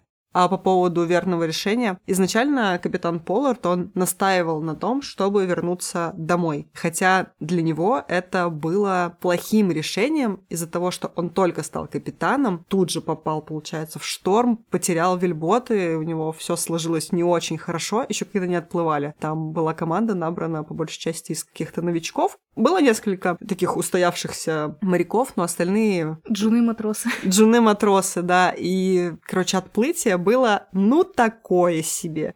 И, в общем, если бы он вернулся, это бы сильно ударило по его репутации. Но его первый и второй помощник, вот этот Чейз и второй парень, они не хотели возвращаться, потому что они тоже получили свои должности только вот-вот. И если бы они вернулись, их репутация тоже бы упала. Они этого крайне не хотели. И поэтому они его прям вот настойчиво убедили. Плюс Поллард был достаточно спокойным человеком, а Чейз был такой супер настойчивый, супер такой агрессивный парень. Ну как, он был не то чтобы агрессивный, но он мог поставить на место людей. И получается, если бы их поменять местами, то капитаном, наверное, Чейз был бы более таким суровым и авторитетным, чем Поллард. И, в общем, Поллард, он поддался под их натиском, и они продолжили путь. Правильно я понимаю, что Чейза играет как раз-таки Крис Хемсворт в фильме. А Полларда, этот брюнетик, забыла, как его зовут. Да, так и есть. Э, ну вот, вы можете представлять себе... Криса Хемсворта. Да. Все на этом остановимся. Парни, сорян. Вам некого представлять из этого фильма. Тома Холланд Ю. в костюме Рианы. Парни, у нас есть отличное предложение. Продолжим нашу историю. В составе 20 человек команда Эссекса охотилась на китов в водах Южной Америки, но обнаружила, что воды почти пусты. По слухам, недавно были открыты новые далекие китобойные угодья в южной части Тихого океана, вдали от берегов, и моряки решили отправиться на промысел туда. Приключения? Опять этот дух приключений. Это же их заработок. Ну Если да. нет китов, что ж китобоем делать? Плыть в места, где они есть. Вот они выяснили, что где-то там киты. Перед большим путешествием Эссекс бросил якорь у острова Худ, второе название Эспаньола, на Галапагосах, где команда добыла 180 черепах и запаслась другим провиантом. Да, они ловили черепашек, приносили их на корабль, черепашки вместе с ними плыли живые. Там еще такая штука была, что моряки почему-то думали, что черепахи могут год не есть. И вот они такие говорят, ну наберем черепах, у них же плавание очень долго длилось. И вот они думали, что черепахи не голодают нифига. А Никерсон, вот этот самый младший, отмечал в своих записях, что хоть другие моряки и считали так, но он видел, что черепахи ходят худые, голодные, и ему их было очень жалко. Мне их теперь тоже так жалко, о боже, бедные Бедные черепашки.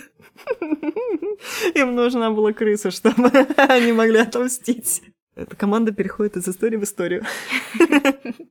После того, как они набрали этих черепах, команда отправилась на соседний остров Флориана. Другие названия, более современные, Санта-Мария и Чарльз. Там можно было оставить письма для отправки домой и поймать еще черепах. Пока другие моряки занимались охотой, один из членов экипажа, Томас Чапел, известный балагур, в качестве шутки разжег в подлеске огонь, который быстро превратился в ужасный пожар. В самом разгаре был сухой сезон, и огонь быстро распространился. Люди Полларда едва спаслись, им пришлось бежать к кораблю сквозь пламя, они прыгали через этот огонь, и даже через день после отплытия они все еще могли видеть дым от горящего острова. Поллард был в ярости и поклялся отомстить тому, кто устроил пожар. Ну вот этот мягкий характер капитана Чапел признался в этом проступке намного позже, и к тому времени гнев капитана такой сошел на нет, и ничего он ему не сказал. Ну там, ох ты плохой Чапел. А знаешь, Всё. прошло полчаса. Нет, там несколько дней или, может быть, даже пару недель прошло, прежде чем он признался. И много лет спустя этот остров Чарльза все еще представлял собой почерневшую пустошь. Как полагается, пожар стал причиной исчезновения там флорианской черепахи и пересмешника. Никерсон посещал этот остров вот как раз через там несколько лет. И вот там была выжженная пустошь все это время. Меня очень возмущает этот факт, это вообще ужасно. Как можно додуматься в качестве шутки развести огонь в подлеске, блин.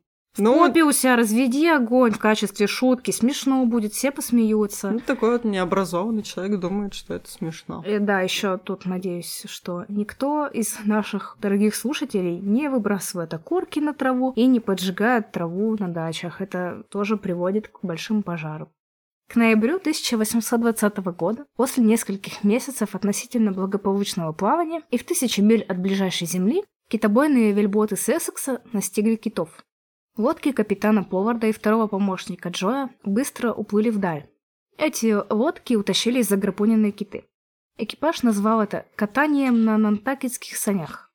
Скорость вельбота, который тащил за собой кит, могла доходить до 15, а то и 20 узлов в час. Это примерно от 28 до 37 км в час. Представляешь, ты на лодке без мотора плывешь 37 км в час. С ветерком. Первому помощнику капитана Оуэну Чейзу, Крису Хемсворту, повезло меньше. Его вельбот был поврежден яростно отбивавшимся китом. Чейзу с командой вельбота пришлось вернуться на корабль и заняться быстрым ремонтом, чтобы скорее вернуться к охоте.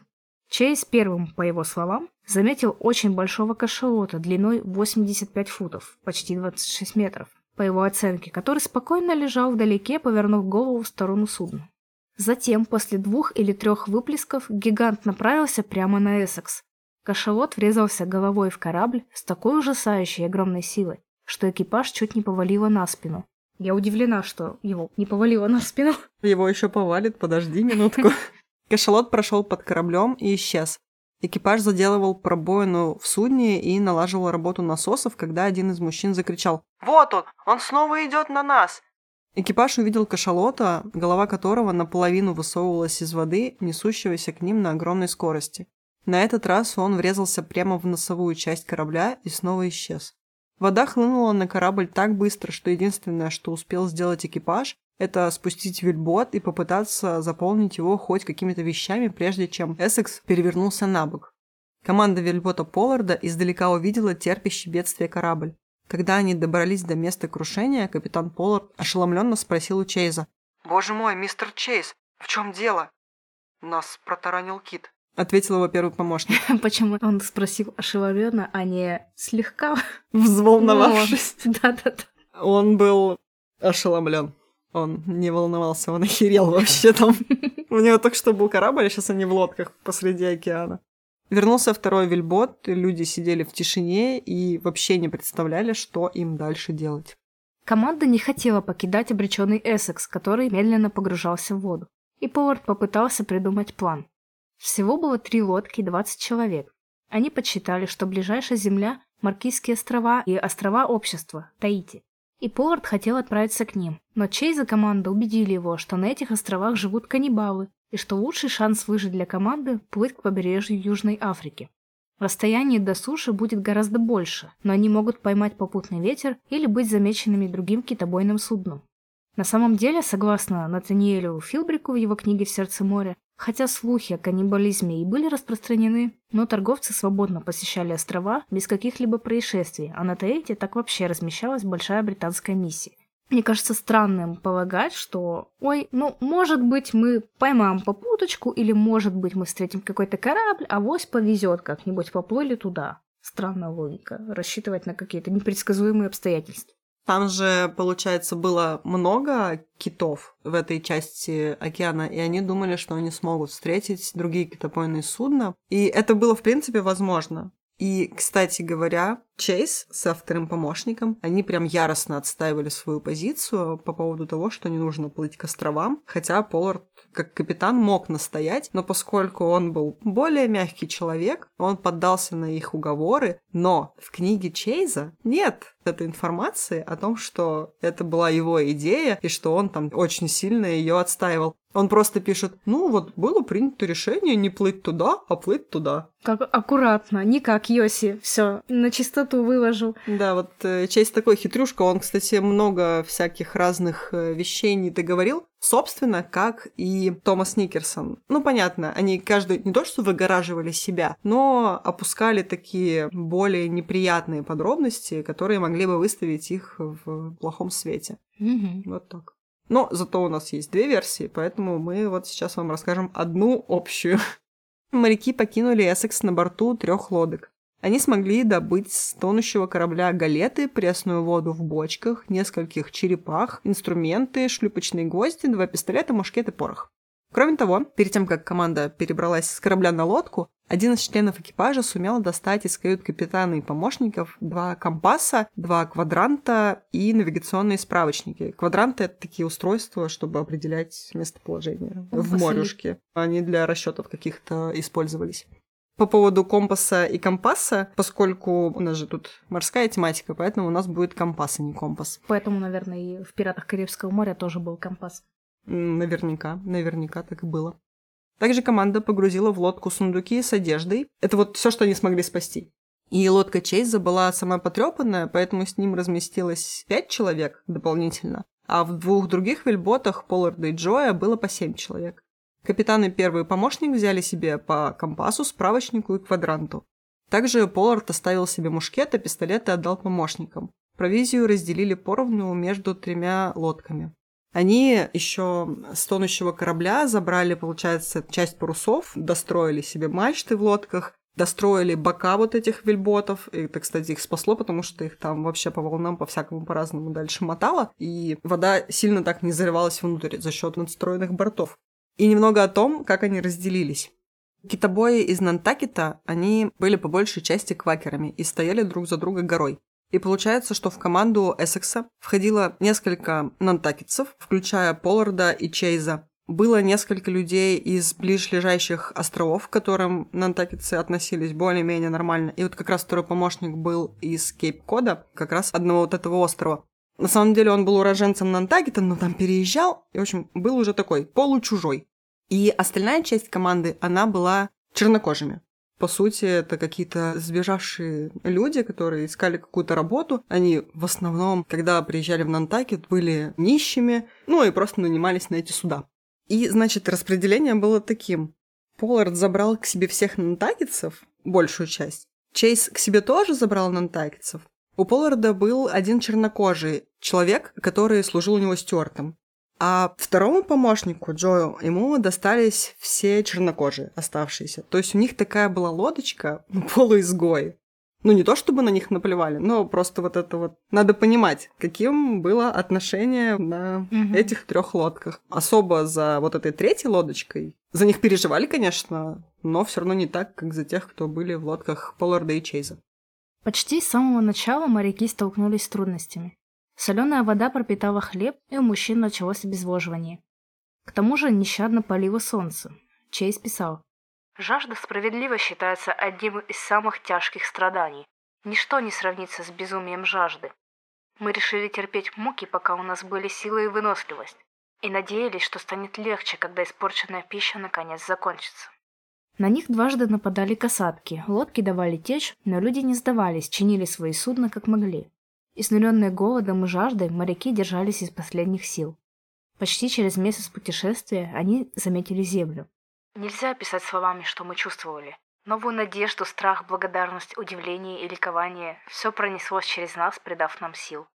Судя по их предыдущим наблюдениям, это должен был быть остров Дюси, а значит, проведя месяц в море, пройдя не меньше полутора тысяч морских миль, китобои оказались дальше от побережья Южной Америки, чем в начале своего путешествия. Но они ошиблись, это был не Дюси, а остров Хендерсон, входящий в ту же группу островов, лежащий на той же самой широте, но на 70 миль западнее. Им стоило пройти всего 400 миль на юго-запад, путь занял бы всего несколько дней, и команда Эссекса наткнулась бы на людей. Но, к сожалению, команда этого не знала. А если бы и знала, то они все равно не смогли бы вычислить верное направление. Они использовали свои навигационные приборы, но промахивались каждый раз почти на 100 миль, когда пытались определить свое местоположение. Остров Хендерсона представляет собой огромную коралловую окаменелость. На нем живут крабы, птицы, есть даже растительность, но нет самого важного – пресной воды. Вернее, есть, но ее очень и очень мало. Матросам удалось найти один маленький ключ, который бил из расселенной в большой скале.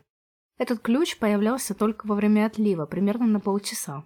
Моряки решили остаться на время на острове, чтобы пополнить силы. Они охотились на птиц, ели крабов, разоряли птичьи гнезда. Через пять дней 20 голодных мужчин исчерпали потенциал острова. Осталась только трава. Через неделю после прибытия на остров Хендерсона морякам нужно было снова отправляться в плавание. Команда разделилась. Трое человек решили остаться на острове и ждать помощи там. Остальные члены команды снова отправились в путь. На острове остались Томас Чапел, тот самый поджигатель. Он, видимо, решил все острова уничтожить. И два подростка с лодок Полларда и Чейза. Теперь в лодке Полларда и второго помощника Джоя было по шесть человек, а у Чейза пять.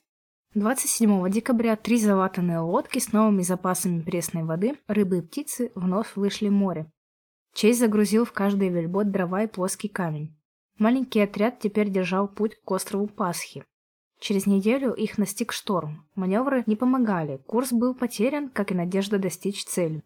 Рыба и птица подошли к концу. Люди снова перешли на урезанный паёк.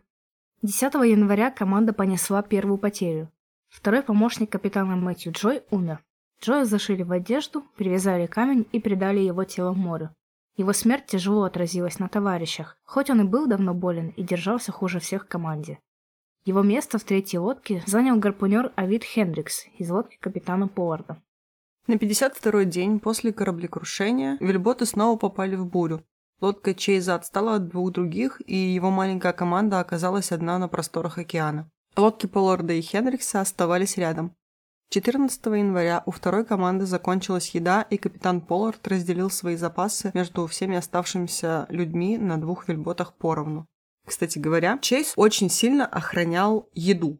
Не то чтобы прям от своих солодочников, а и от себя самого, от всех. Он ее выдавал очень мало, экономил, чтобы они продержались как можно дольше. И если бы, например, в такую ситуацию, как вот две лодки попал он вместе со второй лодкой, он бы не поделился запасами. Поллард, получается, разделил запасы, и обе лодки получили по чуть-чуть. Соответственно, все люди на лодке оказались в такой ситуации, когда уже у всех скоро кончится еда. Хотя они изначально договаривались, капитан и два помощника, что если вдруг лодки потеряются, то все, каждый отвечает сам за себя. Никто никого не ищет, потому что это лишние силы, лишнее там время, еда, и значит, люди будут терять шансы на спасение. А так, если бы, например, кто-то смог добраться до людей, до суши, то они могли бы отправить там на поиски, не знаю, большой корабль.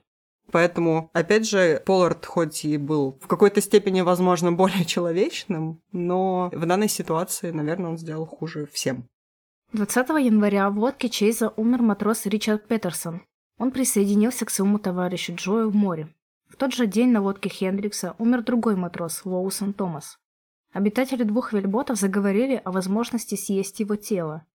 Когда-то они решили не плыть к островам общества, опасаясь каннибалов, и вот теперь собирались съесть одного из членов команды. Еда у китобоев закончилась, и решение было принято. 23 января умер еще один матрос с лодки Хендрикса, Чарльз Шортер. Его тело тоже не пропало зря. Так же, как и тела матросов Исайя Шепарда из лодки Хендрикса и Самуэля Рида из команды Поварда, умерших 27 и 28 января. И на минуточку, Чейз в своей книге не упоминает, что первыми умирали чернокожие.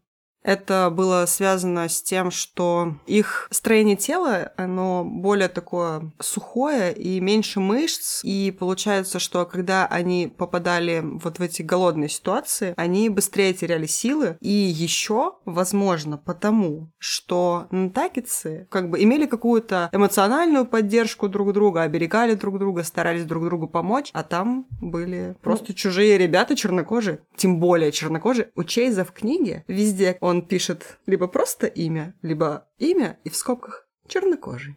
Ну, расизм. Чернокожий. Расизм. Вот. И, кстати, книга Чейза, она вышла, и ее поддерживали нантакицы. Ну вот э, какой молодец, вот он написал, рассказал. А Томас Никерсон, он так никогда и не выпустил сам свою вот эту историю, потому что вот он рассказывал, как было дело, а Чейз все это так очень плавно огибал, а нантакицы не хотели рассказывать о том, что, ну так получилось, что, извините, чернокожие умерли первыми. Как-то не по-христиански получается. Осадочек осталось. Да. В то время, пока на этих вельботах люди поедали своих товарищей, на лодке Чейза все члены его экипажа были все еще живы, и он Чейз старался подбодрить своих подчиненных. Оставив свой командный суровый тон, он стал общаться с ними по-дружески. Чейз говорил им, «Мы умрем только после того, как умрет наша надежда. Ужасные жертвы и лишения, которые мы перенесли, охранили нас от смерти. Мы заплатили слишком высокую цену, чтобы умереть сейчас». Йосина логика. Йосина логика. Ну, да, логично.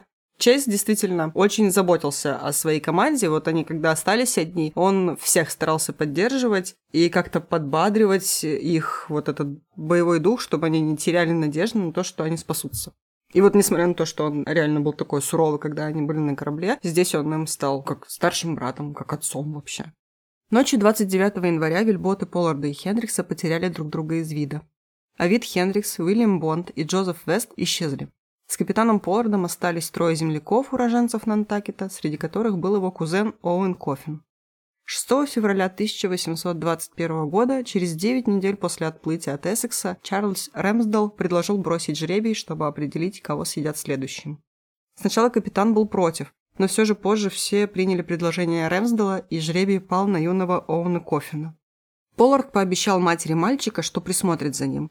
Теперь он хотел его защитить и даже предложил занять его место, но кузен не уступил. Рэмсдал вытянул жребий, по которому он должен был застрелить своего друга. Он выдержал долгую паузу, но потом Кофин прислонился головой к борту лодки, и Рэмсдал нажал на курок. Очень грустная история. Тем временем на вельботе Чейза четверо членов экипажа все еще цеплялись за жизнь. У них оставалось немного еды, и первый помощник капитана решил, что растягивать ее дальше бесполезно. Они ели столько, сколько было нужно, чтобы не умереть, и без сил лежали на дне лодки в ожидании спасения. Утром 8 февраля Исаак Коул сошел с ума. Стал требовать то воду, то салфетку, то пытался скачать, то падал на дно лодки, по его телу пробегали судороги. Товарищи уложили его, укрыли одеждой. Четырем часам Кол умер.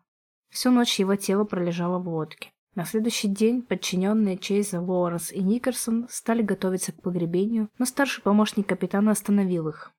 О том, что произошло дальше, позже рассказывал Чейз. Человечество должно содрогнуться от ужасного рассказа. Мы отделили конечности от тела и срезали всю плоть костей. После этого мы скрыли тело, вынули сердце, затем снова закрыли его, зашили как могли и предали море. Невозможно описать наше мучение перед этим ужасным выбором. Они зажарили органы товарища на плоском камне и съели их. Каждый понимал, что может стать следующим. Тут такой забавный момент. У меня сложилось такое впечатление, что в лодке Поварда такие все, а, он умер, ешь, этот умер, ешь. И такие все без проблем просто, знаешь, нарезают на рыгу. А в лодке Чейза этот умер, и они такие, о боже, это ужасный выбор, мы не можем так поступить, но мы должны, чтобы выжить, и вот вы понимаете, мы бы так не сделали, но нам пришлось. Смотри, опять же, как так получилось? Чейз приберегал еду, и они очень долго растягивали ее. Плюс они все были друзьями, соотечественниками, и у них вот этот вот дух единства Чейз поддерживал в этой одинокой лодочке.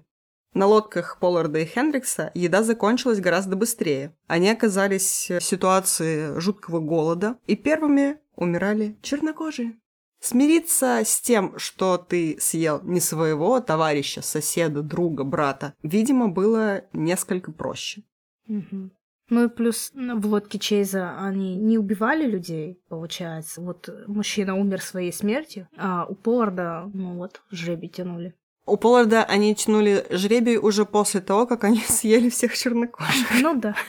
У них получается, что вот этот э, выбор с убийством, он уже был после там нескольких тел, когда они уже поняли, что так они выживают. И мне еще кажется, что, возможно, то, что они в принципе ели своих товарищей, несколько помутнило их разум. И они уже и от голода, и вот этого нервного напряжения, и мысли о том, что они ели людей, наверное, не очень хорошо соображали и пытались уже выжить как могли. А в лодке Чейза за счет рациона, который растягивался как можно дольше, и какого-то товарищеского духа, все это... Ну и у него люди вот сами по себе умирали, очень удобно. Ну да, неплохо. Плохо. 11 февраля в вельботе Полларда умер Берзилай Рэй.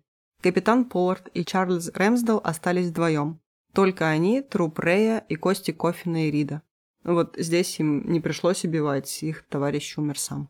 18 февраля после 89 дней в море последние три человека на лодке Чейза заметили вдали парус.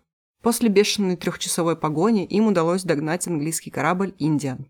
Кто-то на палубе заметил их, матросы засуетились, убирая паруса, вскоре над маленькой лодкой навис корпус корабля. Кто-то кричал в рупор, спрашивая, кто они. Чейз в ответ смог только прохрипеть «Эссекс, китобои, Нантакет». Оуэн Чейз, Бенджамин Лоуренс и Томас Никерсон были спасены. Утром 23 февраля, через пять дней после спасения команды Чейза, китобойное судно «Доффин» обнаружило лодку Полларда. Поллард и Рэмсдал сидели среди костей погибших членов экипажа, которые разбили одну лодки, чтобы можно было съесть костный мозг. Измученные и растерянные, Поллард и Рэмсдал не радовались своему спасению, не, не испытывали чувства приятного возбуждения или как Волнение. приятного волнения, а просто легли на дно лодки и набили кости товарищей в карманы, не в силах с ними расстаться. Оказавшись на борту Дофина и придя в себя, капитан Эссекса смог наконец рассказать историю своего судна. И про нападение кашалота, и про то, что трое их товарищей остались на острове, и про потерянные лодки с другими членами экипажа, и про ужасающий жребий, и про смерть Барзилая Рея, чье тело помогло им с Рэмсделом дожить до спасения. Пятеро выживших с Эссекса воссоединились в Вальпараисо. Почему не в Вальгалле? Потому что они не бились. Они жрали друг дружку. И они восстановили силы перед отплытием обратно на Нантагет. Четверо членов экипажа без капитана отправились домой. Поллард последовал за ними спустя два месяца. Через несколько лет третья лодка была обнаружена на острове Дюси. На борту находились четыре скелета. Предполагается, что это могли быть пропавшие без вести члены экипажа Хенрикс, Вест и Бонд, а также скелет умершего в январе Исаи Шепарда. Чудесным образом трое мужчин, решивших остаться на острове Хендерсон, смогли выжить в течение почти четырех месяцев, питаясь в основном моллюсками и птичьими яйцами, пока их не спасло австралийское судно. Капитан Поллард сказал, что они были на острове Дюси. Австралийское судно поехало спасать людей на остров Дюси, но они же перепутали острова. И, в общем, корабль прибыл туда, там никого нет. Все начали думать, что же делать, что все умерли, куда все делись. Решили просто проверить остров Хендрикс. Капитан вот этого судна, он прикинул, что могло бы быть по описанию Полларда, и они доплыли до этого Хендрикса, и там обнаружили их. Чудо. После прибытия в Нантакет выжившие члены экипажа Эссекса были приняты в основном без осуждения. Считалось, что каннибализм в самых тяжелых обстоятельствах – это морской обычай. Хотя в аналогичных случаях некоторые выжившие отказывались есть плоть мертвых и использовали ее в качестве приманки для рыбы. Но Филбрик отмечает, что люди Эссекса находились в водах практически лишенных морской жизни на поверхности. Там был только Тулхо, надо было его будить. Они пытались. Капитан Поллард, однако, не был так легко прощен, потому что он съел своего кузена. Один ученый позже назвал этот поступок гастрономическим инцестом. Как саркастично. Мать Оуэна Кофина не могла выносить присутствие капитана. Ну, блин, еще бы. Но другие люди капитана так не винили. Через три с половиной месяца он получил назначение стать капитаном Two Brothers, корабля, на котором он вернулся домой. Двое бывших членов экипажа Эссекса, Томас Никерсон и Чарльз Рэмсдел, выразили желание и дальше служить под его началом и поступили на то же судно. Уэн Чейз еще 11 лет ходил в море на кораблях с материка, пока не получил должность капитана на большом нантакетском судне. К сожалению, новый корабль Полларда почти сразу разбился в шторме. Капитанская карьера была закончена. Всего один раз он снова ходил в море и вел торговое судно в Нью-Йорк. Но торговлю он никогда не любил, так что сразу после рейса возвратился в Нантакет. Китобоем Поллард больше быть не мог. Капитану-неудачнику, потерявшему два корабля, третий никто не доверит. Дни Полларда в море закончились, он провел остаток жизни в Нантакете, поступив на службу сторожем. По улицам города пролетел тревожный слух, будто не Оуэн Кофин вытянул жребие, а Джордж Поллард. И его кузен убедил всех, что не продержится еще одну ночь и настоял на том, чтобы занять место капитана. Но слух этот не был подтвержден. Сам Поллард, как это ни удивительно, не ожесточился после того, что пережил, а наоборот отличался веселым, добрым нравом и прожил, как говорят, счастливую жизнь вместе со своей женой. Еще говорили, что раз в год, в годовщину крушения Эссекса, он запирался в своей комнате и постился в память о погибших членах экипажа. Ну вот, кстати, его друзья, знакомые Полларда, они никогда не верили вот этим слухам о том, что жребий вытянул на самом деле он. Герман Мелвилл Встретился с капитаном Поллардом в 1852 через год после выхода Моби Дика. Так он писал капитан. Для местных он был никем. Для меня самым потрясающим человеком, которого я когда-либо видел. Хотя держался он скромно и даже немного униженно. Капитан Поллард умер в 1870 году. Все остальные выжившие члены экипажа и дальше ходили в море, несмотря на пережитые ужасные испытания. Чейз был женат четыре раза, второй его женой стала вдова Мэтью Джоя, второго помощника капитана. У него было пять детей от его четырех жен, и сразу после возвращения в Нантакет, после крушения Эссекса, Оуэн написал книгу, рассказ о самом необычном и ужасном кораблекрушении, произошедшем с китобойным судном Эссекс. Еще один кандидат в нашу подборку длинных названий. В 1840 году Чейз окончательно покинул море и обосновался в Нантакете. Ближе к старости тяжкие воспоминания подкосили его. В 1868 году Чейз окончательно сошел с ума, у него начались невыносимые головные боли. Смерть через год прекратила его страдания. Рэмсдел был женат дважды, и у него родилось шестеро детей. Он был более продуктивный, чем Чейз. У Чейза еще такая штука была, что последняя жена ему как будто бы изменила. Неизвестно, было или нет, но вот он с ней развелся и ребенка забрал себе и воспитывал своих детей сам. Капитан везде капитан. Вот каков Крис Хемсворт. Я помню его фотку, где он ребенка за ногу держит, по пляжу идет. Рэмсдел в 1840 году был капитаном корабля из Бристоля, и умер он первым в 1866 году. Никерсон бросил китобойный промысел после крушения Two Brothers и перешел на торговые судна. Они с женой переехали в Бруклин, где жили вдвоем долгие годы. В 1870 году Томас вернулся в Нантакет и открыл пансион. Одним из его постояльцев стал писатель, который стал уговаривать его написать свою версию событий. Позже Томас отправил писателю записную книжку, в которой были описаны все события. Но Льюис так и не занялся рукописью. Он отдал записную книжку соседу, и тот хранил ее у себя до самой смерти. Я вот этого не поняла. Человек-писатель, ему прислали рукопись. Он такой, просто отдам соседу. Ну, это знаешь, как Джордж Мартин, который пишет там такой, а, две строчки, лень дальше писать. Да, но он же не отдает свои записи соседям. Да, ну и тут просто какой-то вид писательской лени, наверное, был. Наверное. В 1984 году отчет Томаса Никерсона был наконец опубликован как малотиражная монография. И хоть он уступал книге Чейза в художественном плане, все-таки это были свидетельства человека, видевшего все своими глазами. Тому же рассказы Чейза и Никерсона несколько различались по содержанию, что дало читателям увидеть более полную картину случившегося, ну как и нашим слушателям тоже. Никерсон умер в 1883 году. Там еще так получается, что записи Никерсона, они реально просто как записи в записной книжке. Запись про остров, например. Вот мы прибыли на остров, там то-то, то-то произошло, мы оставили своих товарищей, уехали. Просто вот как записи в бортовом журнале, грубо Это говоря. Как, как Дракула Брэма Стокера, там же тоже в форме Да, дневника. да. А записи Чейза он сам не очень хорошо умел художественно писать, и он попросил помочь оформить книгу своего старого друга. И вот этот друг помог ему написать его историю. Да, действительно, история Чейза выглядит в художественном плане лучше, чем история Никерсона, но в целом это все равно такой суховатый отчет, но у него все-таки есть вот эти вот художественные вставки. Лоуренс до 1840 года служил на китобойных судах, а после увольнения купил ферму в Нантакете и остался там со своей семьей. Смерть настигла его в 1879 году. О троих выживших на острове известно немного. Уикс и Райт вместе служили на корабле, спасшем их. После они также вместе отправились в Британию, а затем в США. Райт пропал без вести во время урагана, а Уикс вернулся домой и прожил долгую жизнь, пережив всех своих товарищей с. Он умер в 1887 году. Чапел уехал в Лондон, по слухам, он умер во время эпидемии лихорадки на острове Тимор. Все-таки острова ему отомстили. Так ему и надо, поджигатель. Ну ладно, нельзя желать человеку зла, за то, что он поджигатель. Из трех книг Йоси, Оуэна и Томаса Никерсона какая книга лучше? Ну, у Томаса Никерсона это не книга, это просто набор записей. Сложно назвать это книгой. Если выбирать именно книгу, то две трети книги Йоси. У Оуэна тоже, вот читать ее проще, чем книгу Йоси в начале, когда вот ты читаешь и просто бомбишь от того, каким скупым и глупым языком там все написано. Но когда плод уже все плывет в этот каньон, когда он выживает, это интересно читать.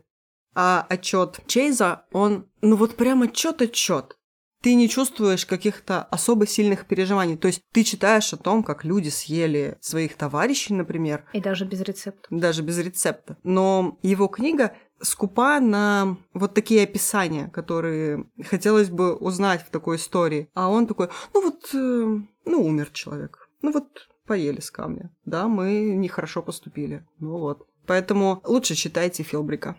А что касаемо истории, я думаю, что если сравнивать капитана Поварда и Чейза, то Чейз выигрывает как человек с лучшими организаторскими способностями. То есть у него все таки и процент выживания был больше, и он, ну, никого не убивал. Ну да. У них как-то лучше условия были на лодке.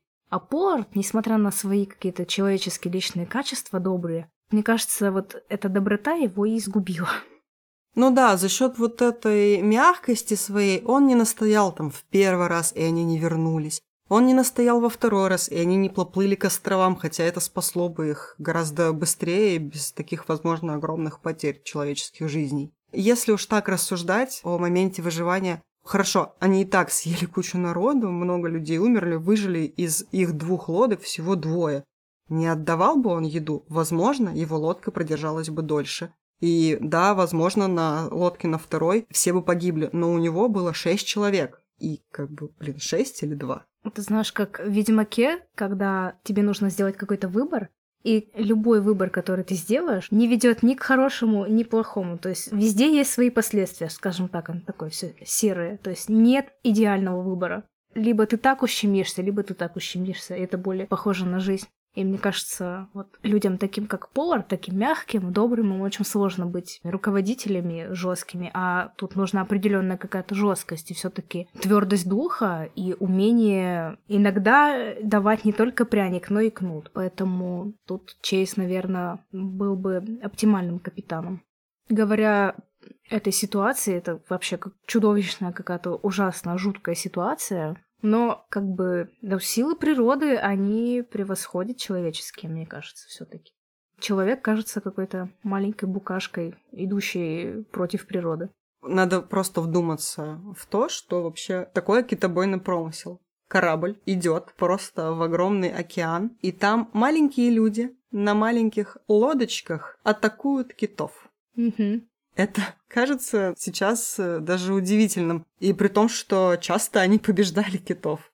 Но просто сам факт, да, какого огромного размера кит, какой маленький человек на лодке по сравнению с китом. И вот на что шли люди ради того, чтобы получить э, вот эти китовьи ресурсы. Это же вдуматься надо, убить огромного кита ради того, чтобы понюхать духи. Ну и, и стоили-то они ого-го. Да, но не только духи, конечно, они там... Там э, усы вот эти китовые, что-то там еще. Да, жир, э, вообще много-много всего можно было поиметь с китов, но еще очень неприятные факты, они, значит, разделывали этого кита, ну и все, что в него внутри-то, оно им не надо. И вот эти огромные туши оставались там в этом море. Я читала вот это описание, как они его разделывали. Но это очень жутко. И с этой стороны, если посмотреть на ситуацию, люди в конце концов поплатили за то, что они делали. Да. Иногда от человека, конечно, больше вреда, чем пользы. Согласна. Итак, ищите дополнительные материалы к выпуску, фотографии, названия книг в наших социальных сетях, группе ВКонтакте, канал Телеграме. Ссылочки вы найдете в описании. Подписывайтесь на нас на удобных для вас площадках для прослушивания. А с вами был подкаст Крем Сильвания. Я Юля. А я Оля. Не дайте себя обмануть.